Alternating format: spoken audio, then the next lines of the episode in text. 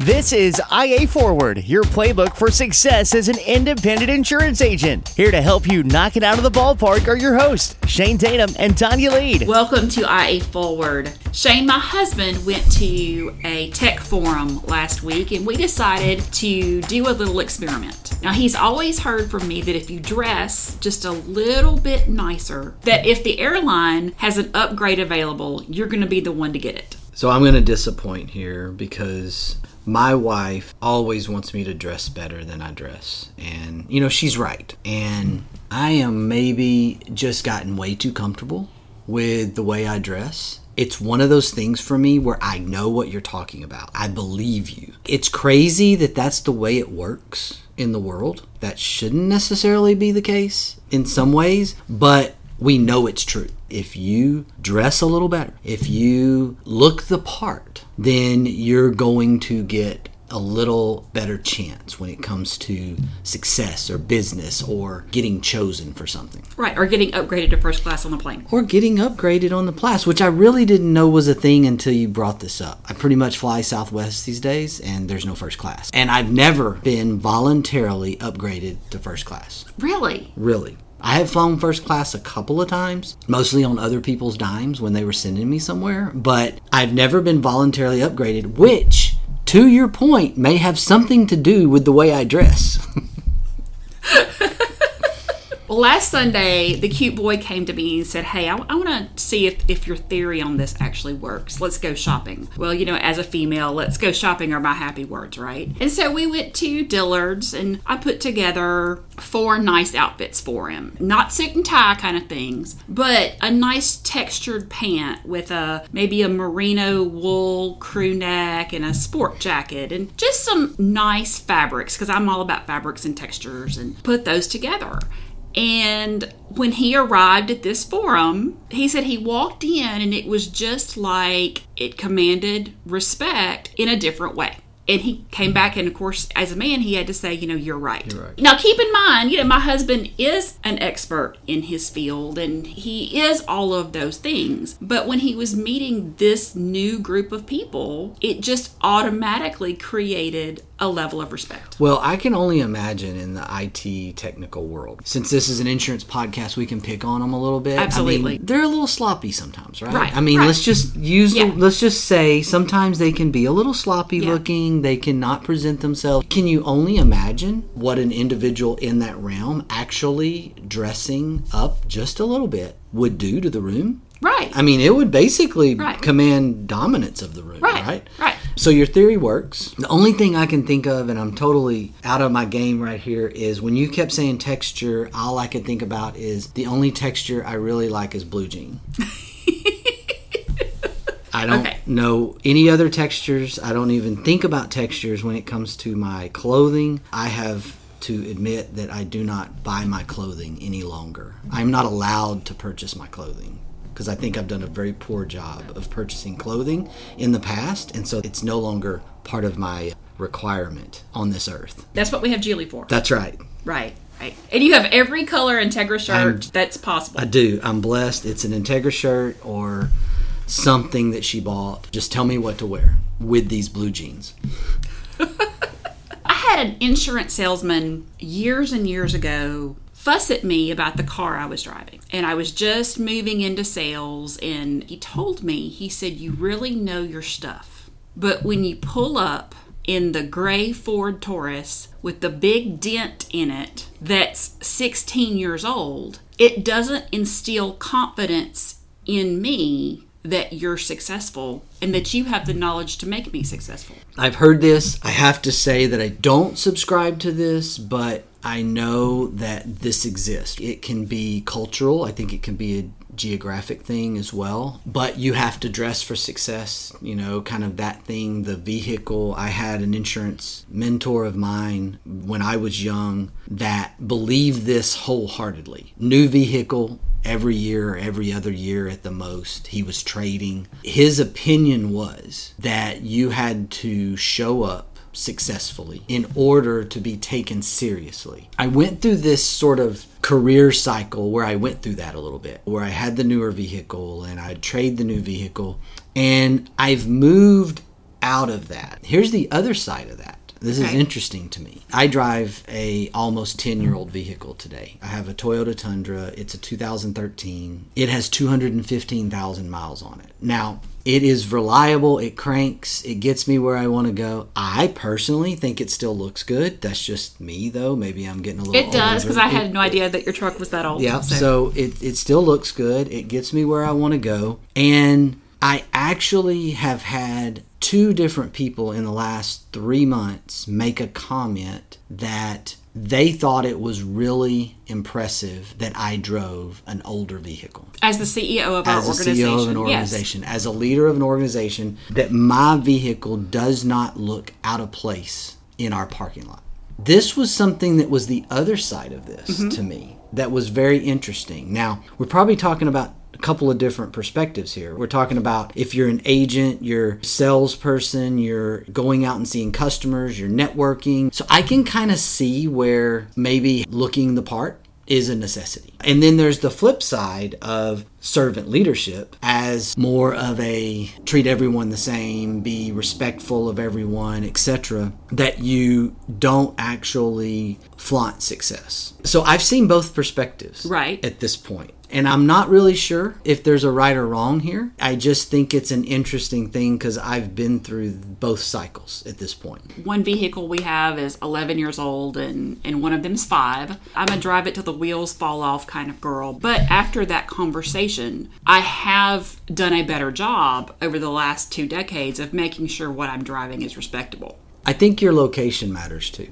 If you're in a suburban or metro area versus you're in the country. We talk about this well documented internally here. I wear jeans and boots every day. Why do I do that? It's not because I'm lazy or I'm dressing ultra comfortable. They are comfortable. I do like wearing jeans and boots, but we're in a rural area. When I first started, after doing some investment banking interviews and deciding I'm going to go in the insurance business, I started showing up for the first few years in our small town, slacks, sometimes tie, sometimes coat and tie, definitely some what I would call fancier, probably textured slacks, right?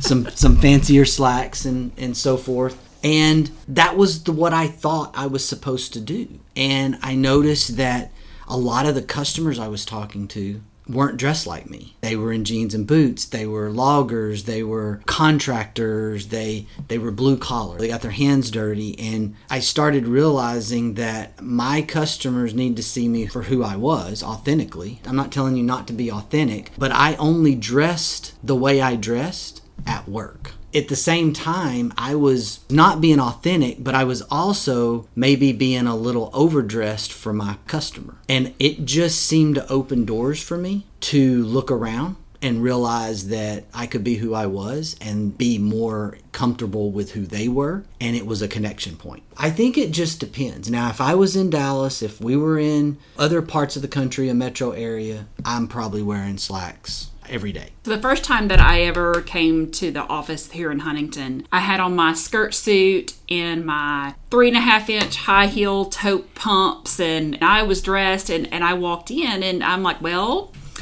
this isn't right. You know, You might have been a little overdressed. just a little, Just just, a a, little. And on this particular trip, it was funny. I actually came from a weekend in Dallas with my husband and accidentally sent my business clothes suitcase home with him and kept my weekend clothes with me and uh, with all of my dirty clothes from the weekend. So today I'm here in the office in tennis shoes and, and leggings and and not overly odd. not overly odd yeah but overly odd for me but you know just just talking about looking the part and how are you presenting yourself to your customers and beyond the clothes how are we presenting ourselves to our customers in an email i'll tell you one of the things that drives me crazy is to get an email that has an email signature that takes up an entire window. It has got so much crazy information, so many different logos, so many of all of these things. That drives me nuts. Because half of the time, if there's any kind of reply or forward, half of those images don't come through, and then it's a big hot mess.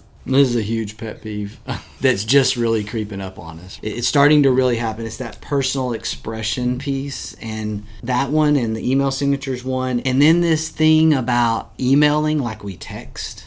Oh yeah. See, Uh-uh. email, electronic mail, I think is more letter based. It's more of where I would go from a letter. Now, I will send messages to people on a reply. Depending on their reply, if we're in an email trail, no, I'm not going to pour over that message to be a novel. I'm not trying to win an award with things there. But I do want to use decent grammar or good grammar. I do not want to use LOLs or emojis or anything like that in my email. That's just something I don't do. Note to self: Don't send emojis and emails to Shane. Now, texting, I'm an emoji guy. I love the gifts. And in a text, or get me on Teams internally and I'll go to town. But my email got to be a little more professional, Emojiless. emojiless.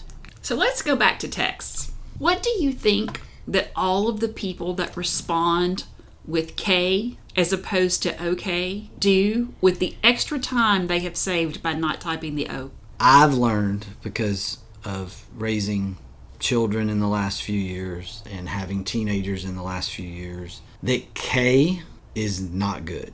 Don't K me. This is another pet peeve that I've learned through failure. I thought K was good. I've generally never used it. Yeah, I don't use it at all. I generally say okay right, or OKAY. A Y. Right, Right, Because we're really old and we spell things because I generally Right, yeah. spell it out in case they wondered. But it's really the reason I spell it out, O K A Y, A Y is because I'm really not sure what's offensive and what's not offensive when it comes to texting. Because this is something that I'm really starting to realize.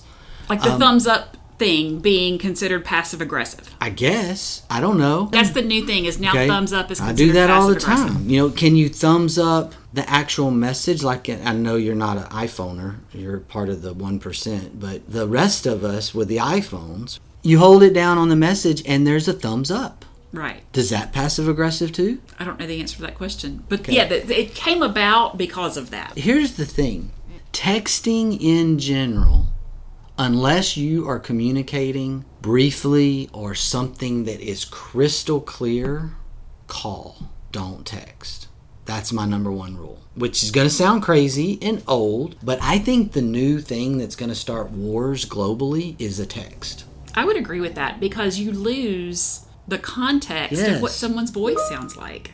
Yes. You could simply mean something very simple and you started a war and you didn't know it. And it is amazing to me how miscontextualized texting can be. And what's really interesting to go further is texting is becoming a really big part of communication in our businesses, especially the insurance agency world. I got a text from you one weekend, and however it was worded, I spent the whole rest of the weekend trying to figure out okay, is this good? Is this bad? Is he happy? Is he not happy? See? Yeah. And I have no idea what you're talking about. So and maybe I'm a female and I overthink things, and we know that yes. women do that. Yes, true. I accept responsibility. I mean, there's truth to that, and that's okay. The way you were designed. I'm good with that. I'm glad that women are, are that way. I think that Are you really? I am. I am. It's who you are.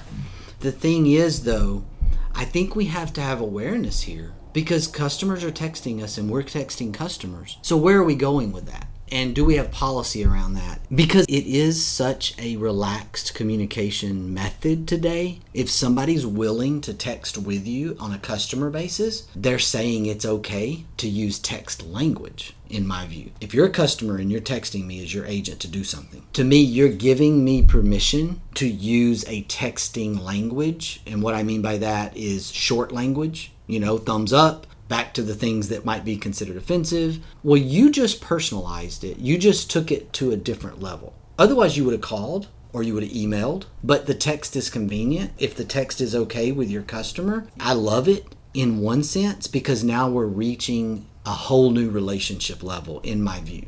From a devil's advocate standpoint, something goes wrong. We end up with an E&O claim, and now those texts are being read in a courtroom. How do we feel about it being in texting language and can that be used against us and be presented as us not being professional?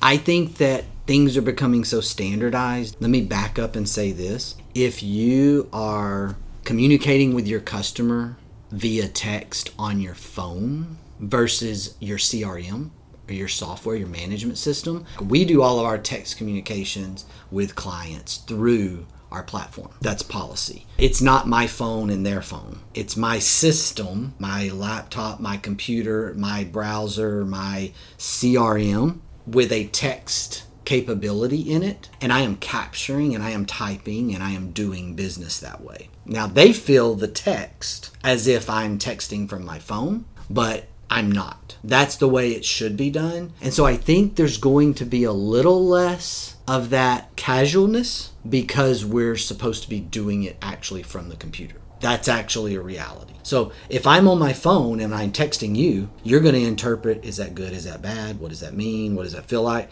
If I'm doing it from my laptop, then through my CRM and it's getting captured for eternity, right? because that is not an editable thing in all management systems. That should not be an editable thing.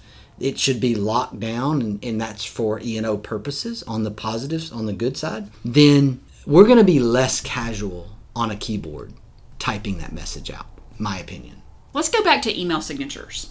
You know what drives me crazy? When people put their email address in their email signatures. So I emailed you, Right? and you've gotten the email from me, and it says from my email address. Correct.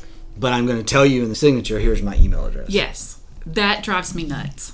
People do that. Yes, I would say Do I do that? I would say 4 out of 5 do that. people include their email address in their email signature. Yeah, I'm at the point now to where I'm questioning whether I have to include my website address in my email signature. It's in my email, so does it have to be on my email signature? Now, if it's a landing page, if it's something else that I want to direct people to, but I even am starting to think it may be redundant to put the email address in the signature. Now, a marketing person, you may disagree. No, I that. agree. I agree. If it direct links to your web address, Yeah. that's different. Yeah.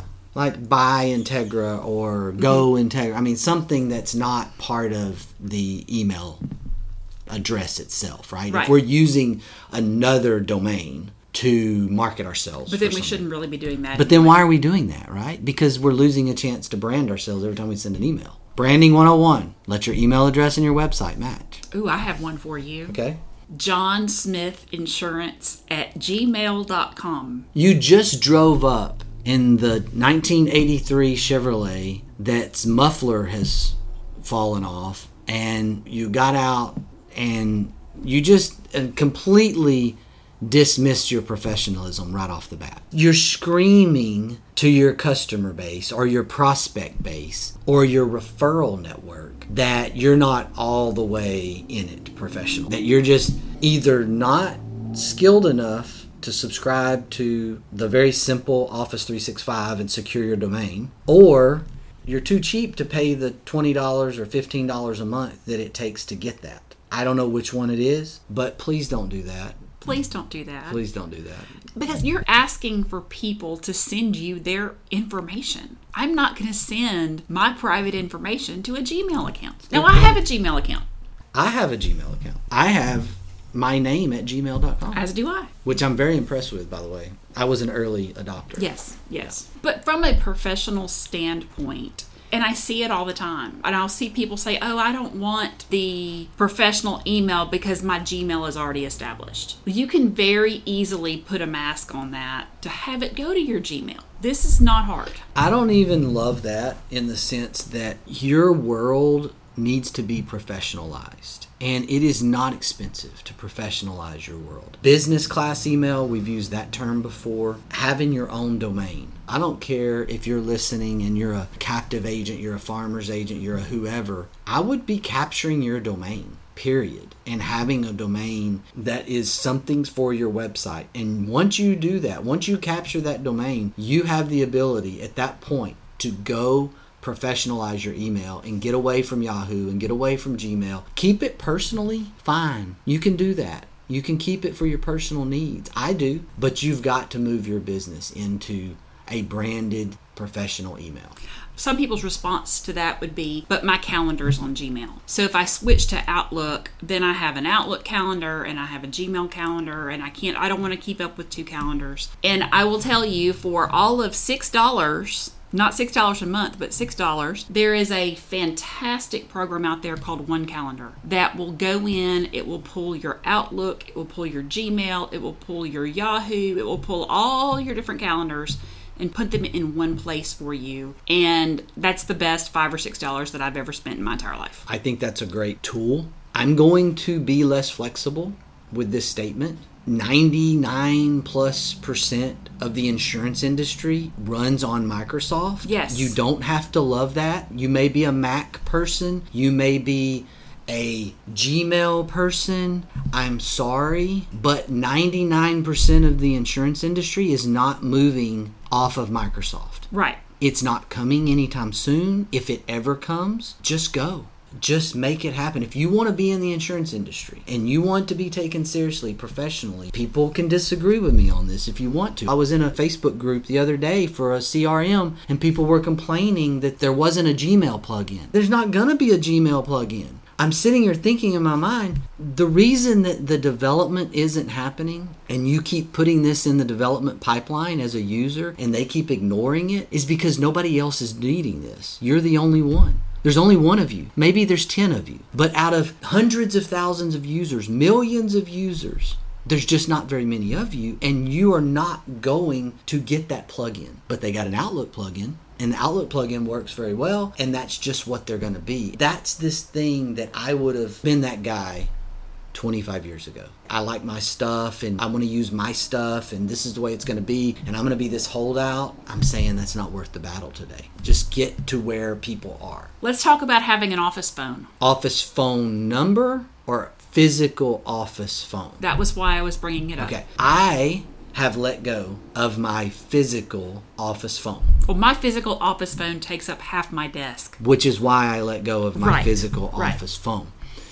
I now have the app on my mobile phone and I can take that call wherever I'm at. But what I did is I stole it from another part of the office because we had an extra one. But I have a Jabra Bluetooth speaker, and anytime I'm needing to be in my office with a group of people and have a conference call, I just pop out the Jabra. It connects automatically to my phone, and I have an office phone call. It's five inches across. It's so small, and I can keep it on the side or in my desk when I'm not using it. Because what I figured out probably four or five months ago when I made this move is that I was answering on my mobile phone because of my AirPods being in my ears that I never answered my physical desk phone. So I let it go. Now, internally, we've got some mixed emotions about that. Some people want the phone and some people have let go of the phone. I noticed last week that I think our support supervisor has taken her phone off of her desk, which I thought was extremely interesting to me. So we are like migrating almost to sort of this BYOD, bring your own device kind of environment because the app is working better than the physical desk phone.